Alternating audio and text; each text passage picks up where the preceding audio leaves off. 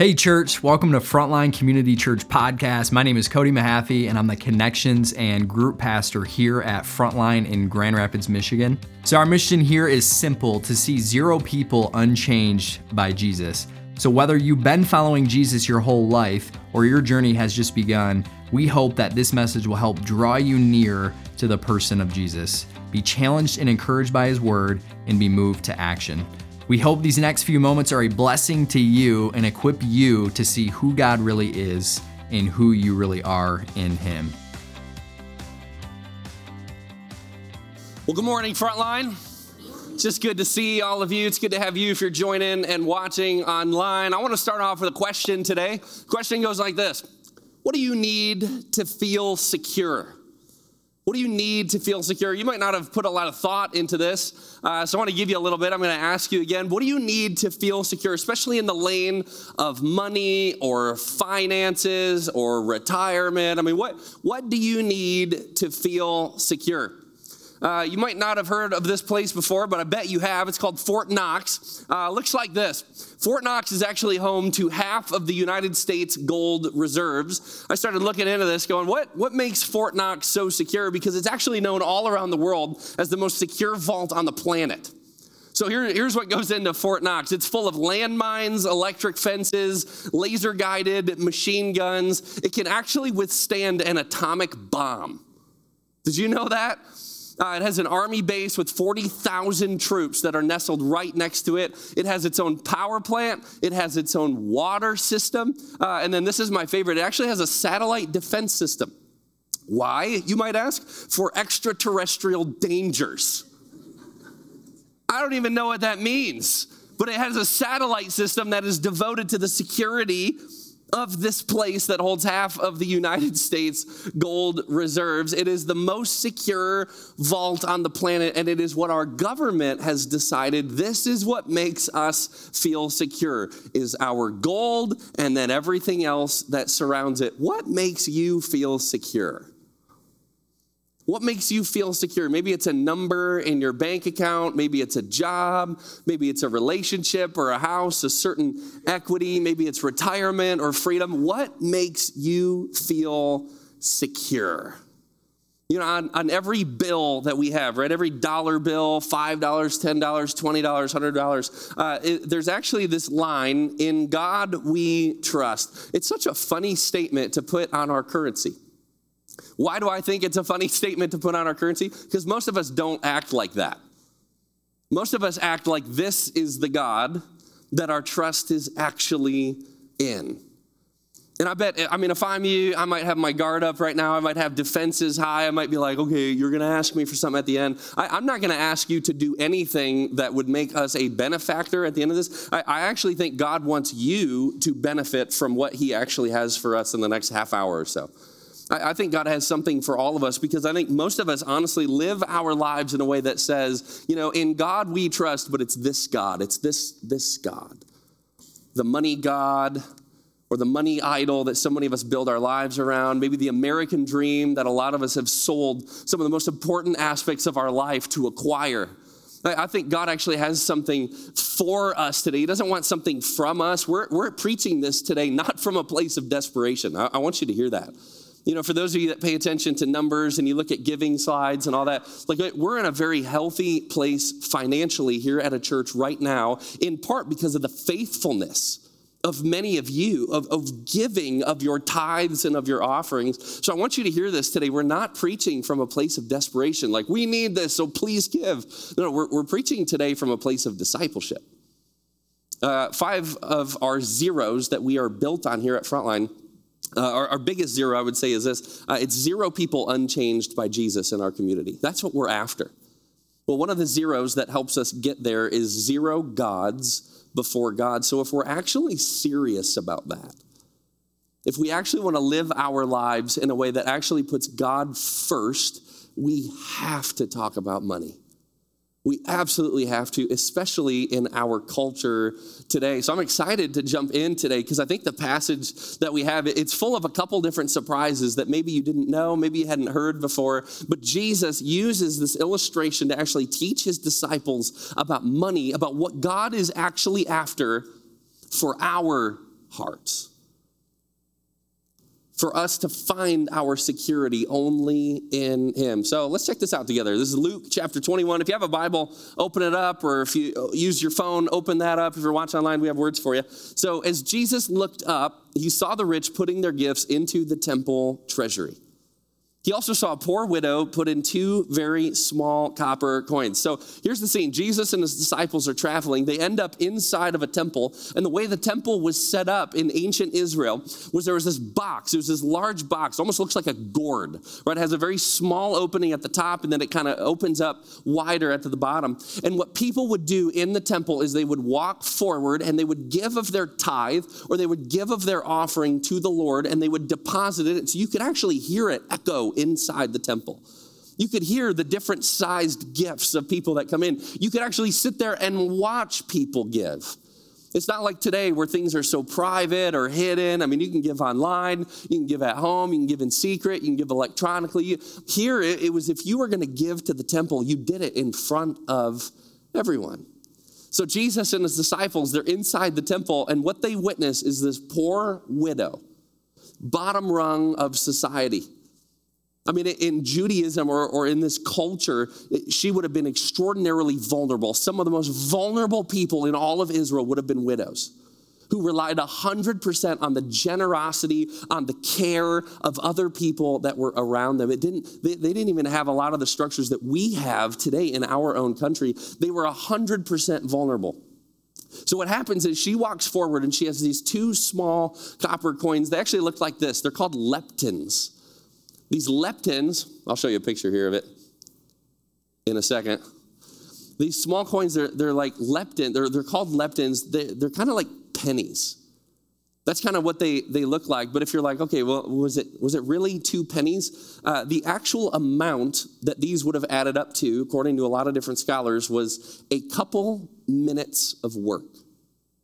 So fill that in for whatever is true of you. However much that might be, I'm sitting there going, okay, man, if it's today, maybe it's like this. She walks forward and she has a couple of dollars. And you hear these gifts, right? They're all coming in. They're loud coins, and so they're echoing and clinging and clanging and all of that. And then you hear this widow walk forward, and you hear plink, plink. It's like $1, $2. And Jesus wants to point out something to his disciples. Here's what he says. He says, "Truly I tell you, this poor widow has put in," say it with me, "more than all the others." All these people gave their gifts out of their wealth, but she out of her poverty put in all she had to live on. But she doesn't advertise that. She doesn't share that. She doesn't walk through the temple, you know, kick the doors down. I'm here, plink, plink. Okay, I'm ready. She doesn't say any of that. She doesn't do any of that. She deposits her coins, and Jesus, because he's God, knows her financial condition, knows that what she walked in with was 100% of what she had to live on. She didn't give 10%, she didn't give 25%, she didn't give 50%, she didn't give 70%, she gave 100% of what she had to live on. She was making a statement. And I think that's what wowed Jesus so much. It wasn't the size of her gift. I think so often, if we're honest, so many of us, we want credit, or we compare ourselves to other people based on the size of our gifts, or the size of our net worth, or the size of our homes, or the size of our influence. We often look at size, but I actually think it's the wrong metric. Jesus looks at the statement. And the statement that she made, whether or not it was to other people, I don't even think she cared. The statement she made to God was, "My security is in you, God, not me, not my ownership, not my control, not my money." The statement she makes is, "God, I'm putting 100% of the outcome of my life in your hands." She actually surrenders it. What a bold statement. What a bold move to do. And the Son of God is right there, and he looks at his disciples and he goes, do you see it? Do you see how significant? I mean, I think Jesus was so impressed, again, not by the size of her gift, but by the statement that she made with it. This is so stinking difficult for me. I mean, if I'm being honest with you, this is an area that I struggle with, not the tithe part, but the security part of where do I actually derive my security. In fact, let me define tithing for you just so we're all on the same page, because I've learned, especially in this role, different people define tithing different ways. So here's what tithe means according to Scripture. A tithe is a tenth. It is 1 out of 10. It is 10%. A tithe is the first 10% that we take in, that God actually invites us to give back to him. In fact, followers of Jesus and God's people have been doing this for thousands of years. And what God instructed the ancient Israelites to do was the first 10% of what you bring in, I want you to return it back to me, to make it a discipline, to make it a habit, to make it a regular priority in your life. Why? Because it reminds you that your security is actually in him and not yourself. Because the temptation for us all the time is to put our hope, our trust, our security in this instead of in him. So here's why this is hard for me. I'll keep this for a second. This is a great illustration. It's hard for me to put this down, isn't it? Can you relate to that? Man, so here's what's hard about giving for me. Here's what's hard about tithing for me. Here's what's hard about money for me is once I have it, it's like sticky. It is so hard for me to let it go. You know what I'm talking about? Because all of a sudden, here's what starts going through my mind. But this is mine. I worked for this. I earned this. I traded for this. I invested this. This is mine. It is due to me, Lord. This is mine. Why would I give it up? As soon as I give it up, what do I give up? Control. Outcome, whatever happens to it beyond. What about my future? All of a sudden it opens up the door for me for fear. What if this happens? What if that happens? What if somebody gets sick? What if I need it? What if my truck breaks? What if, God? And this fear, it drives me to actually do this, to hold on tight. Tithing has been this discipline that I've built it. My dad built it into all of us as kids when we would grow up. He'd give us allowance. And if he gave us like $10, he would say, okay, $1 goes to God, $1 goes to savings, and then 80% you can spend the rest. And I was like, 80%, that's a lot of money. But it was that 10%, that first one to let go of is like, but you mean I don't have control of that anymore? Once I let that go, it's gone? That's the point. Tithing is this discipline of regularly letting go, giving back as a reminder that God is the one it all comes from anyway. That our security isn't in this, it is actually in him. So here's what happened a week ago. I hate this, right? Anytime I have to preach on something, God's like, I'm going to sprinkle in a little illustration for you, David, ahead of time, and you're not going to see it coming. So Shannon and I went on a date. We went on a date last week. We went to this restaurant, and we were having fun. We were eating dinner. We were talking, and I'm a questions guy. I love to ask good questions. And so Shannon's like, why don't you look up some fun questions just online, like fun date night questions. So we start looking through, and of course, the one about the lottery jumps out. So I go, here, Shannon, how about this one? I go, if you would win the lottery today, what is the first thing you would do with the money tomorrow? That was our question. I was like, this is going to be fun. So Shannon, as we're eating, she starts describing. She's like, man, I think I would just want to help the people closest to us.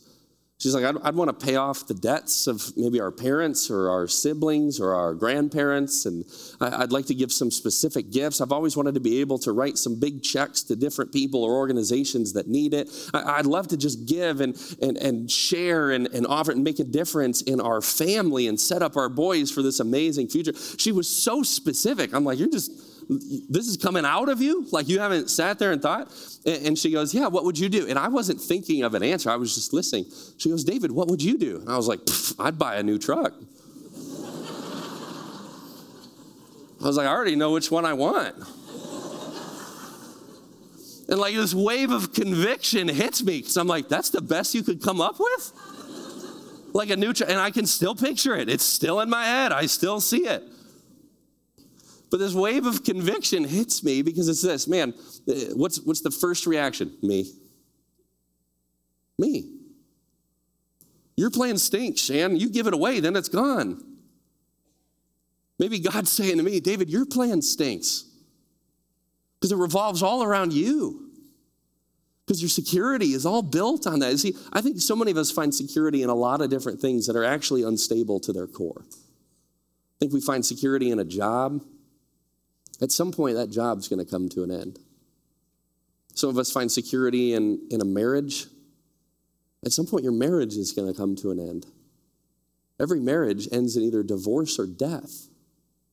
Oh, happy Sunday. Thought about that walking in. Some of us want to put our hope in, stock market or,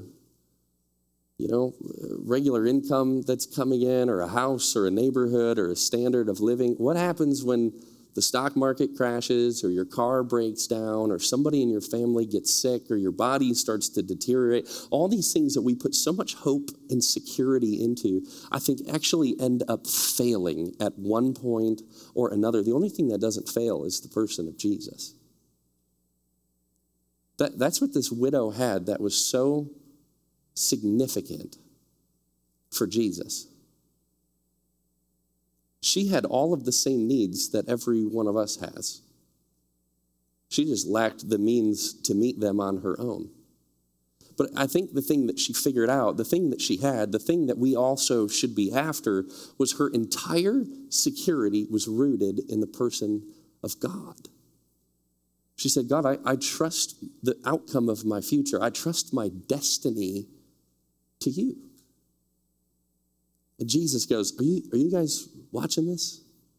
Are you seeing this? You see how significant this is? You see how different that is? You see how countercultural that is? Everybody else gave out of their extra. It's just like whatever we had left over, that's what we gave. You know what that's called? It's called a tip. It's just, if I have extra, right at the end, let's see what we have left, and then I'll just give out of that. Jesus is going, I'm not calling you to tip. I'm calling you to tithe. I'm calling you to put your trust in me, your security in me, your faith in me. I want everything you do, this thing that comes in and out all the time, currency, money, dollars. I want this as it comes in, that it's constantly a reminder to you that God is in control of your destiny, and you have your security rooted in that. The kingdom of God is so backwards sometimes, isn't it? I think most of us, right, especially our parents, our parents want us to move out of the house. Can I get an amen? We'll work on it. I think so many of our parents want us to move out, or our parents want our kids to move out, because we want people to find this place of independence. Don't be dependent on me. Don't rely on me to cook your food and make your meals and pay your bills and live under my roof.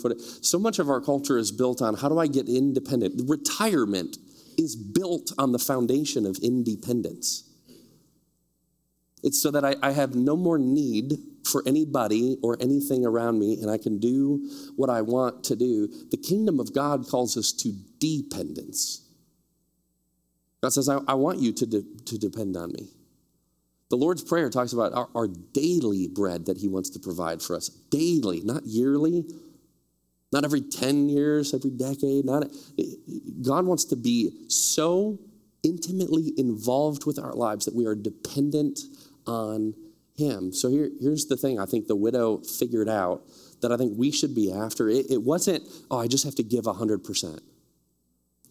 That's not it. It's the place of security. I think she was able to discover total security because it came through total surrender. If we're going to move towards something today, the thing that I want to invite you to start thinking about is, how do I surrender control of the thing that I derive security from back to him? How do I give it up? How do I let it go?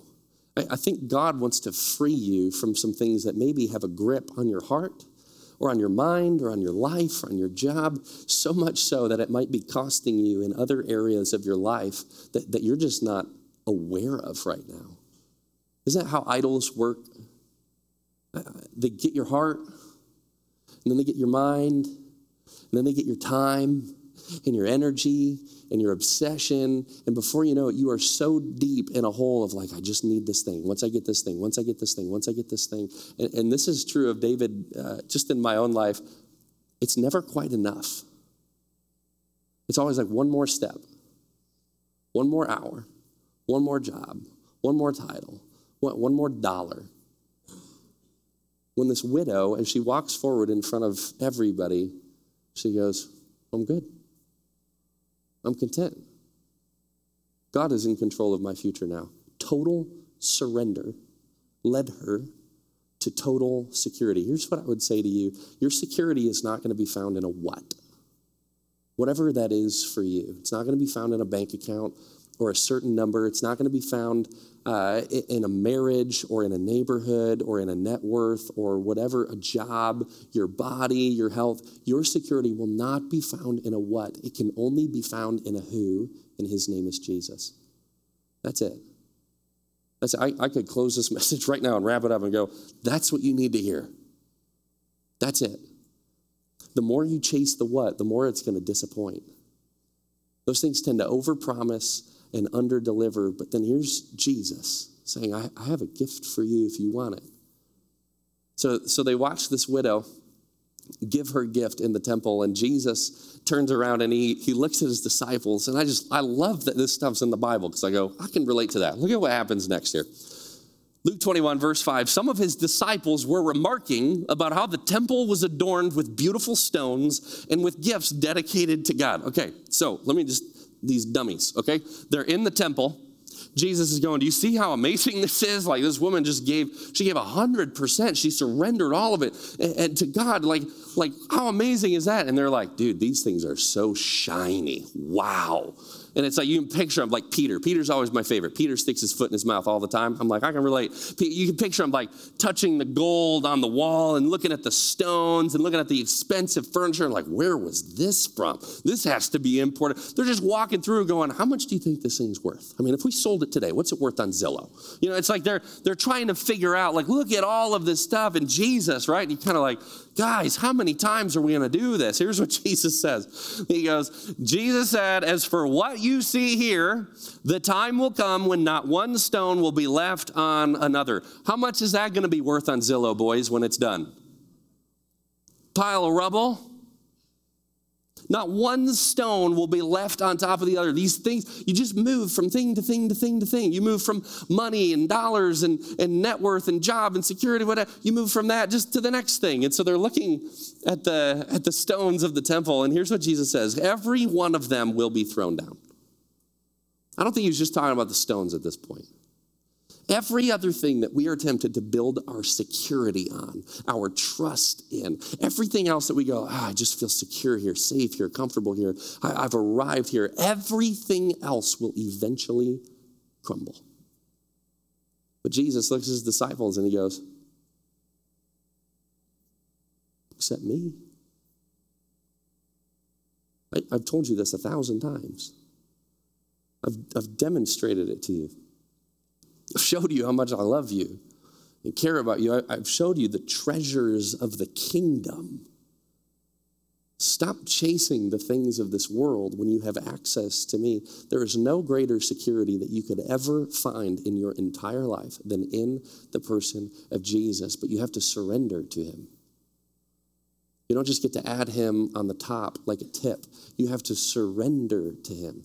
You have to yield to him. I have a yield sign in my office, full-size street sign. I didn't steal it. I bought it, okay, if you're wondering. It'd be bad for a tithing message. Yeah, I stole this sign in the back. I have this yield sign, and every time I walk past it in my office, it's a reminder to me, are you yielding to the Holy Spirit's leading in your life? Financially, are you yielding to the Holy Spirit's leading in your life? Do you hold it like this? Or do you hold it like this? See, the reason we can put our security in Jesus is because he surrendered the ultimate price for us. Went to the cross, died a brutal sinner's death, blood everywhere, because he took on our sin, our shame, our guilt, our shortcomings. He took all of it.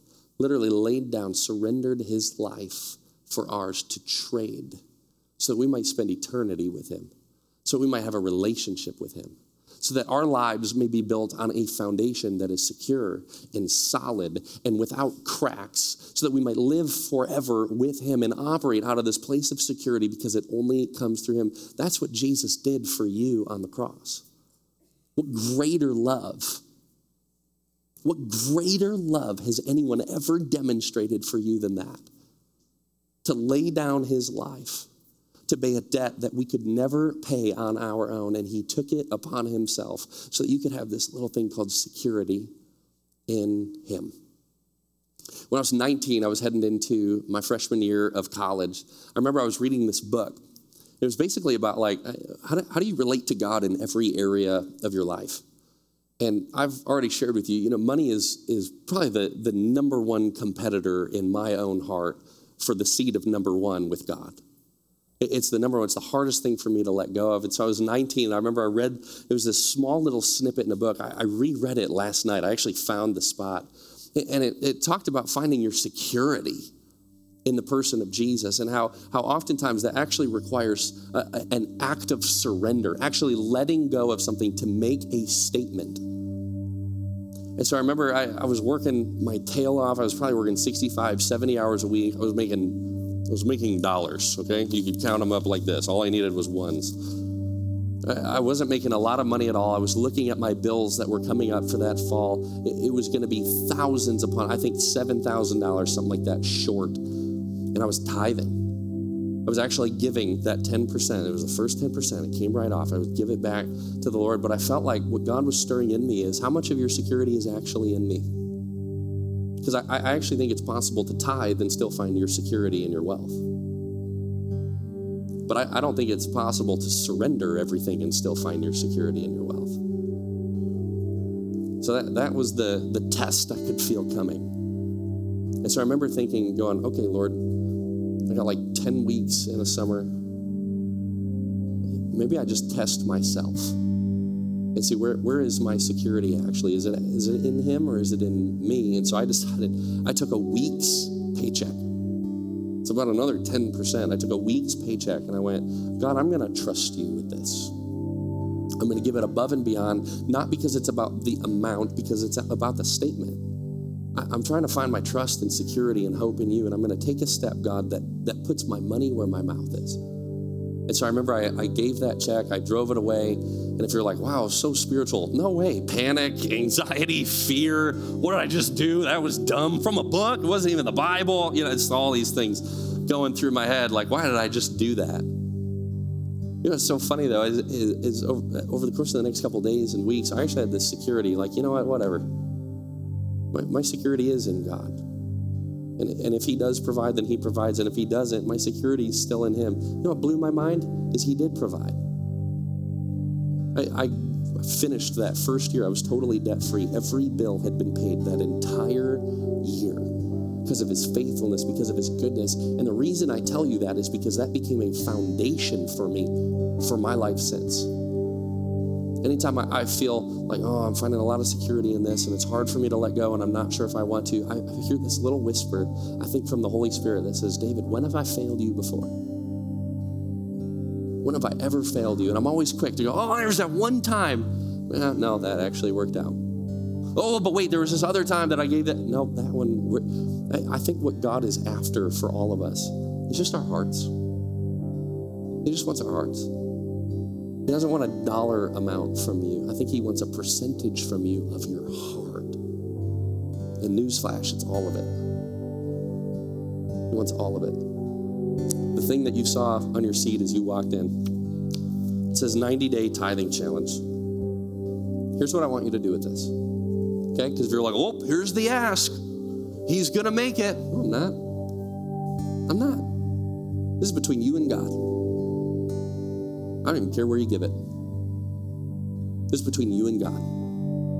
If you want to throw it out, crumple it up, hit it in the trash when you leave, fine. This is between you and God. What I want to ask you to do, and it's the same thing that I'm going to do with my wife, is we're going to go home and we're going to sit with this for a couple days or a week, whatever. We're going to sit and go, okay, Lord, what is it that you are calling us to give in this next season? And that we would actually be obedient to it. What I'm going to ask you to do the same thing. Would you pray about it? If you're married, this isn't just a you thing. Even if you do the money, sit down with your spouse and go, what are we going to commit to? What are we going to do? How are we going to take a step in the direction to say, God, this is where my security is. It's not in money, it's in you. And I want you to do it. Do it for 90 days. See how it changes your life. Because I think God has a gift for you.